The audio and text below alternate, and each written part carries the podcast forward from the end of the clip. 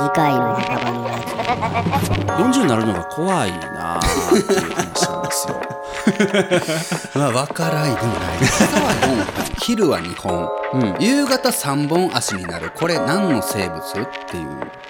ああなんだっけ僕らの若かりし頃よりも新しい情報の量あ新あ、それはもう爆速的に増えてると思います。とんでもない量になってるじゃん、うんだから僕が今からジャニーズジュニア入ったって全然大丈夫なんですそよれは止める。と 友達止めるけど。 生きてきたというこの思い出は、本物なのか。